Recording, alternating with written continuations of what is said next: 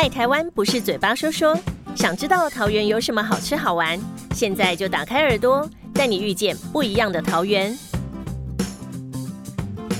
Hello，大家好，我是德仔，欢迎收听《桃园不一样》。哎，这个节目是由远见天下文化事业群、远见杂志跟桃园市政府合作的 Podcast，要为大家介绍桃园有哪些好吃、好玩、好买以及优惠活动，有哪些观光景点，有哪些政府优惠政策等等。啊的这些呃有趣或好康的事情啊，那当然在这每一集节目当中呢，我们也都会邀请到桃园市政府的诸位局长来这里为大家比赛，看谁能推销桃园最成功。我们今天啊第一集啊，这个邀请到的这一位呢，他。照理来说，应该就是最会推销桃园的人才对啊，不能漏气。我们今天邀请到的是桃园市政府观光旅游局的局长杨胜平 POS。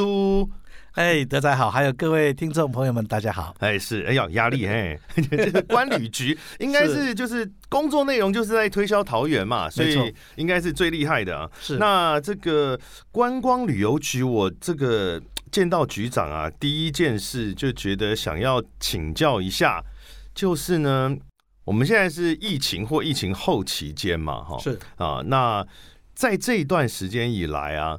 身为观光旅游局的局长，应该是完全差里蛋的状态吧？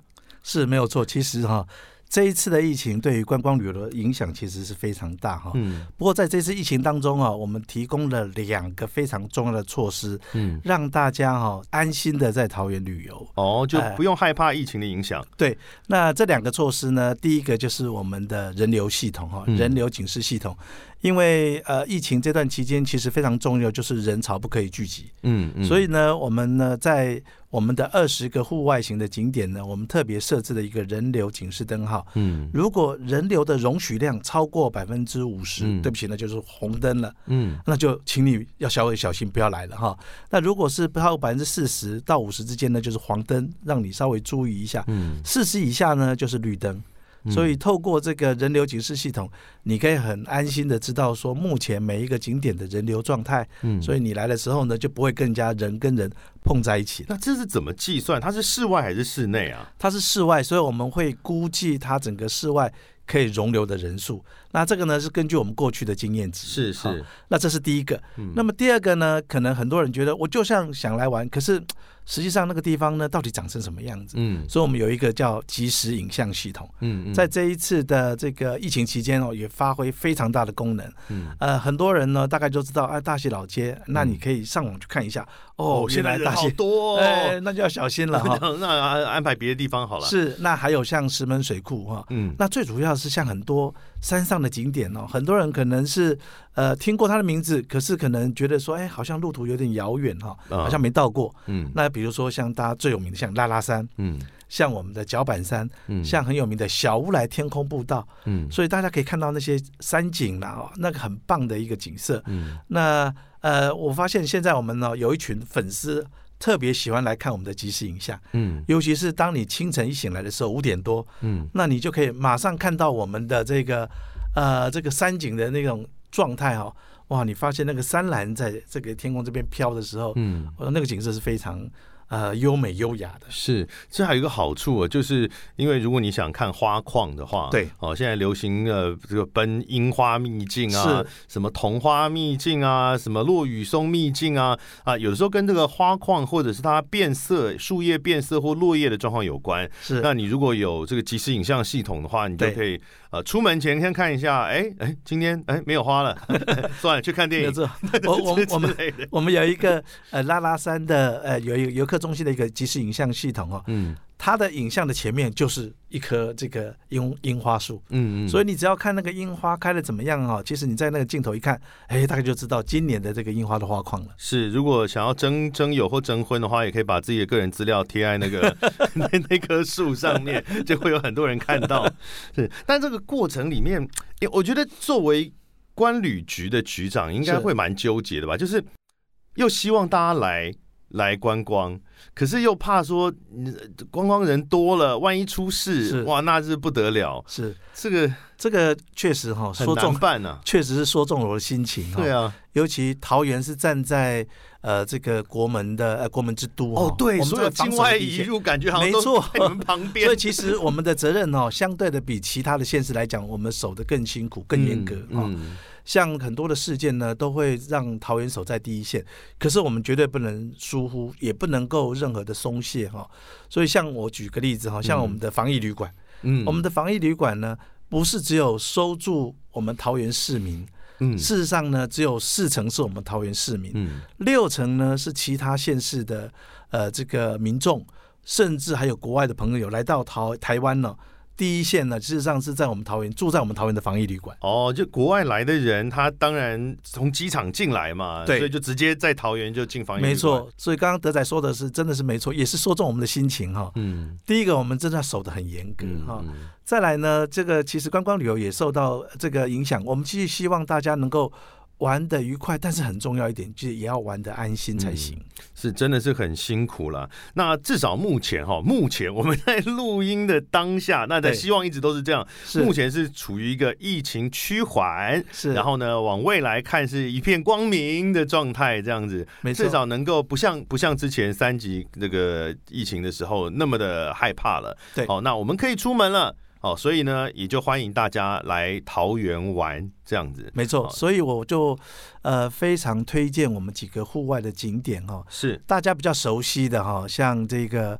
呃，石门水库啦，像我们的大溪老街啦，嗯，哦，那是最近呢，我们叫夯的哈，我们有两个渔港，一个是永安渔港，一个是竹围渔港，是。啊，那这些渔港呢，因为一方面可以看海，再方面呢又有一些渔货可以来尝这个美食，是，所以我们这两个渔港呢，目前的游客的呃来客数也很多哈。永安渔港跟竹围渔港，他们分别在什么区啊？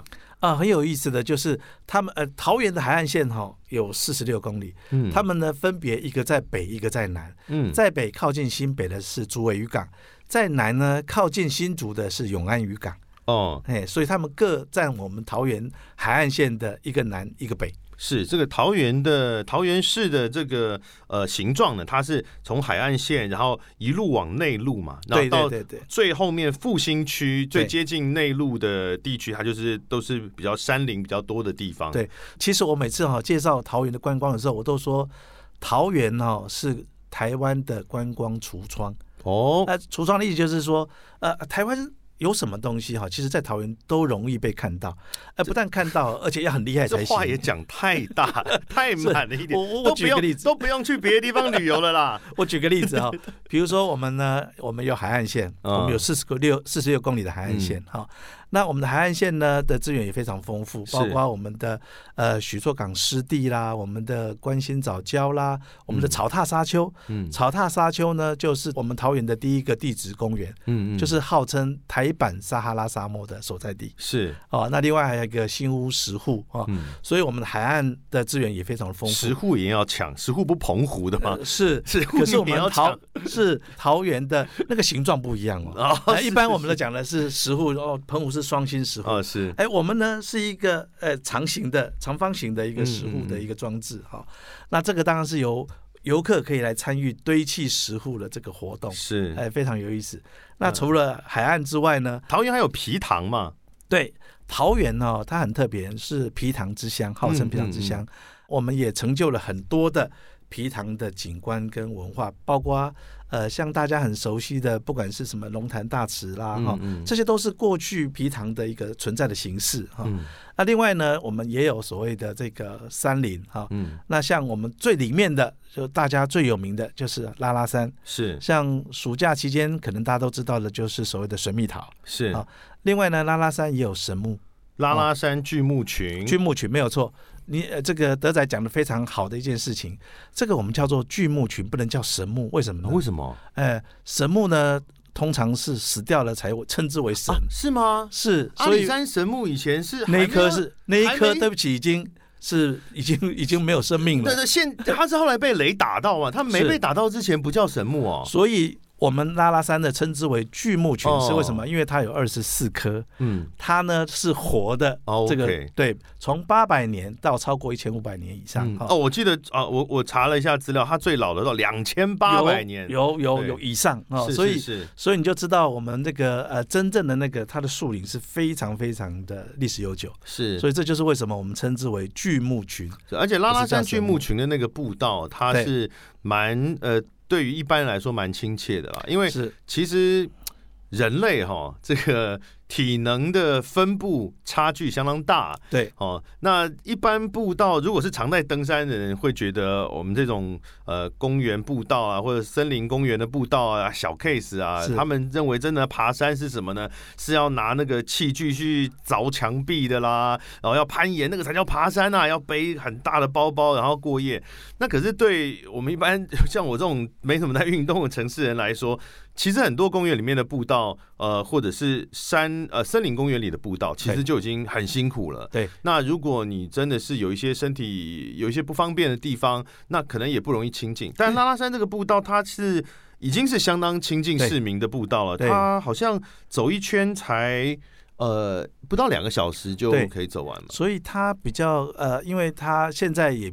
呃，即将成为森林游乐区，嗯，哦，所以它可以是属于健走型的一个步道形态，嗯，哦，那最主要是在这个步道的健走过程当中，你可以看到每一棵不同的这个树林跟它的这个外形，哈，嗯嗯，那看到的那个是会让你非常的惊讶，所以我就说，为什么桃园是台湾观光的橱窗呢？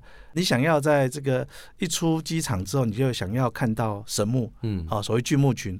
对不起，我们桃园有拉拉山。是是是。你想要去游湖，不用到日月潭，我们石门水库就有游艇等着大家。好，所以你会看到我们很多的啊，包括像我们的这个原住民朋友的呃原民文化哈。是我们桃园呢是仅次于花莲，我们是原住民族这个人数最多的第二个城市。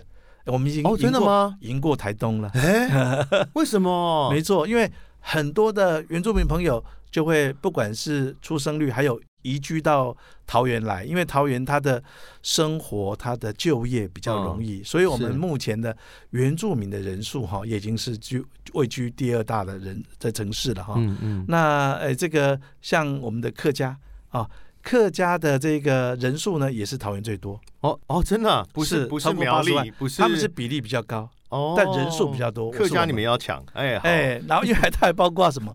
我们的客家的这个认证的这个美食啊，餐厅啊，超过一百家以上，也在桃园。OK，好。所以桃园其实它是一个很特别，就是多元文化的一个城市。它不管是地形、地貌、文化、景观，事实上它就非常的丰富跟多元。嗯，所以这也是我们很喜欢大家哈。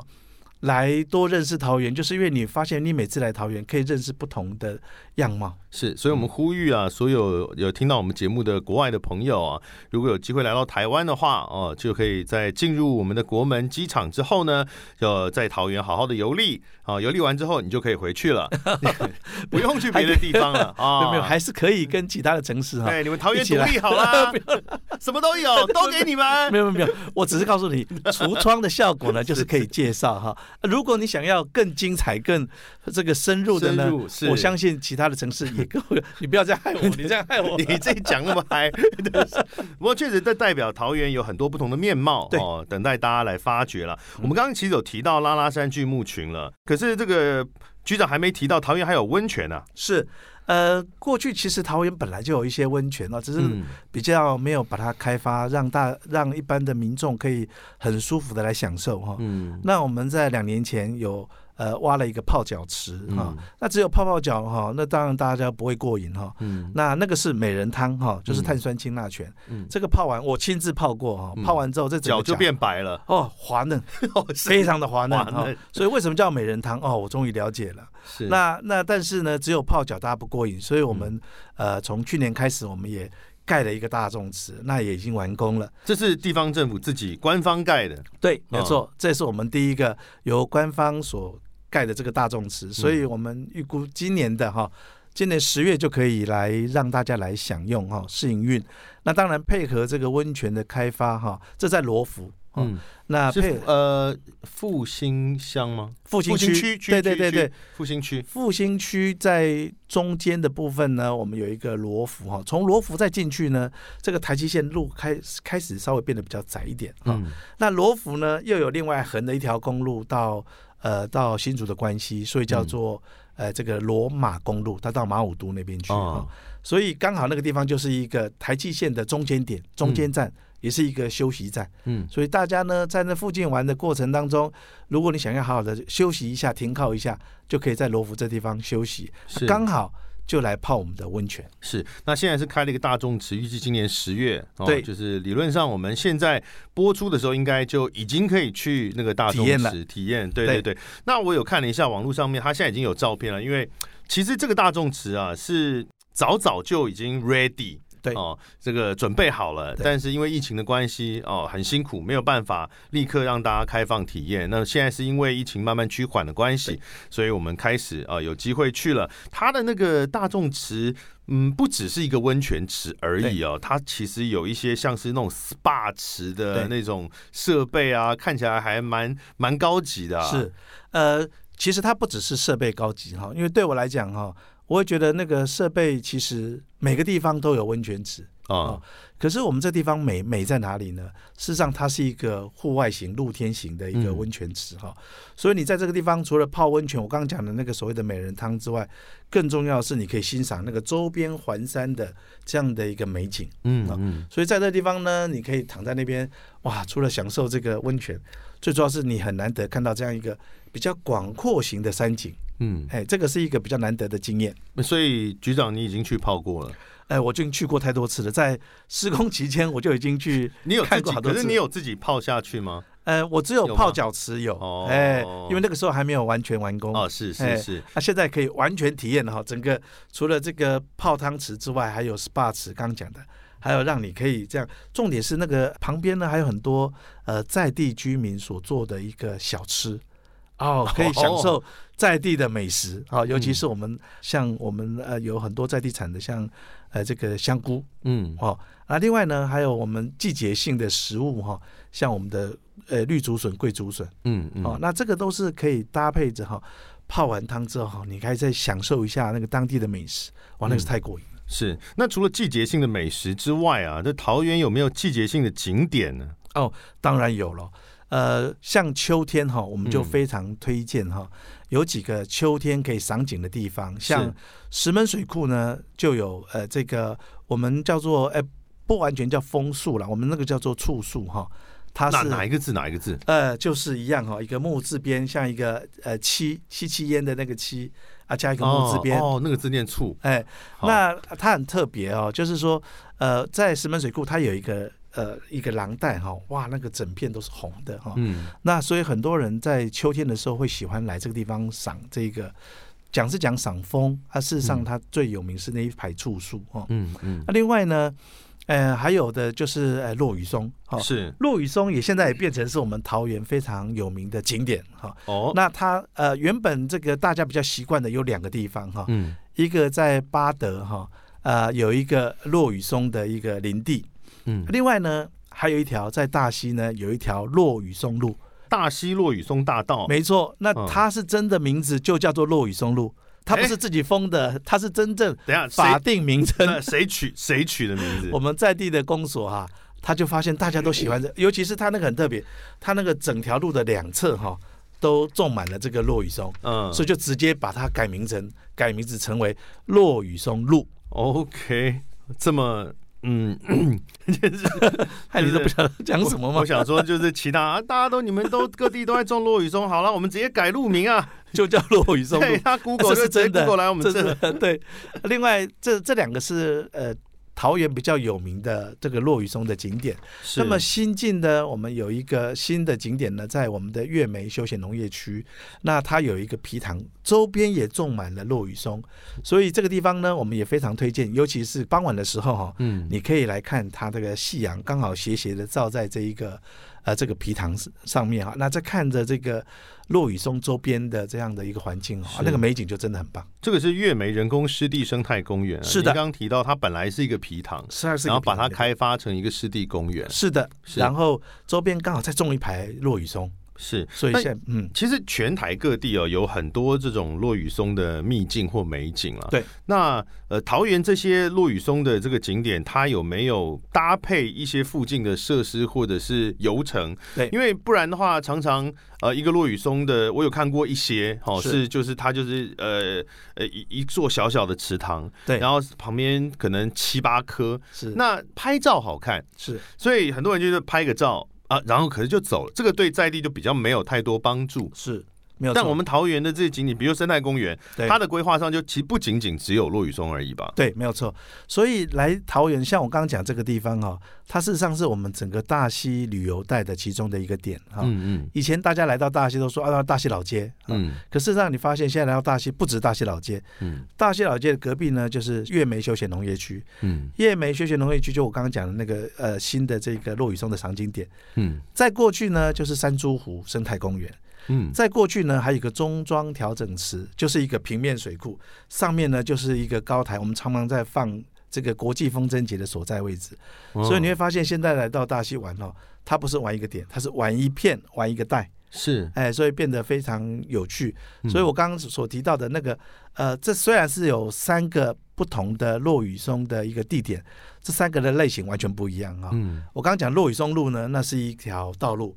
那两侧的的落雨松，所以很多人都很喜欢站在路当中哈去。拍这个景，这很难吧？人那么多，是，可是就是大家很就一直咒骂前面那个一直不走啊，后面美美就是有拿着，我自己就常这样拿着相机在那边等啊，是都取好在那边等，然后前面就一直不走，在那边聊天，然后就一直骂脏话，赶快走啊！就这种会啦，我想大家要互相体谅一下。是是是。另外一个巴德的这个皮塘哈，它是一个呃林子型的一个落雨松，嗯嗯哦，所以你会发现呢，你人。站在里面呢，是在一片的落雨松林里面啊，那就是一个景色。那刚刚讲的那个月梅呢，它是一个在水池旁边的落雨松，是。所以你不管是道路型的，或者是这个呃森林型的，或者是这个池畔边的啊，那个三个落雨松的样态都长得不一样。是好，那除了落雨松之外呢？然后我们其实今天介绍的是秘境景点居多嘛。对，这个局长今天在开始之前有特别有讲说啊，我们今天就是把压箱宝都拿出来推荐这样子哈。那这个蝙蝠洞及观音洞，哎，这个是秘境景点是哦，所以目前很少人去吗？呃，这个景点哈，我要特别介绍一下，就是这个是蝙蝠洞，是在我们去年就已经呃呃整个施作完成的一个工程哈。那一个景点，那呃观音洞呢是今年刚完工的一个景点哈。嗯。那这两个景点呢，很特别的地方在哪里呢？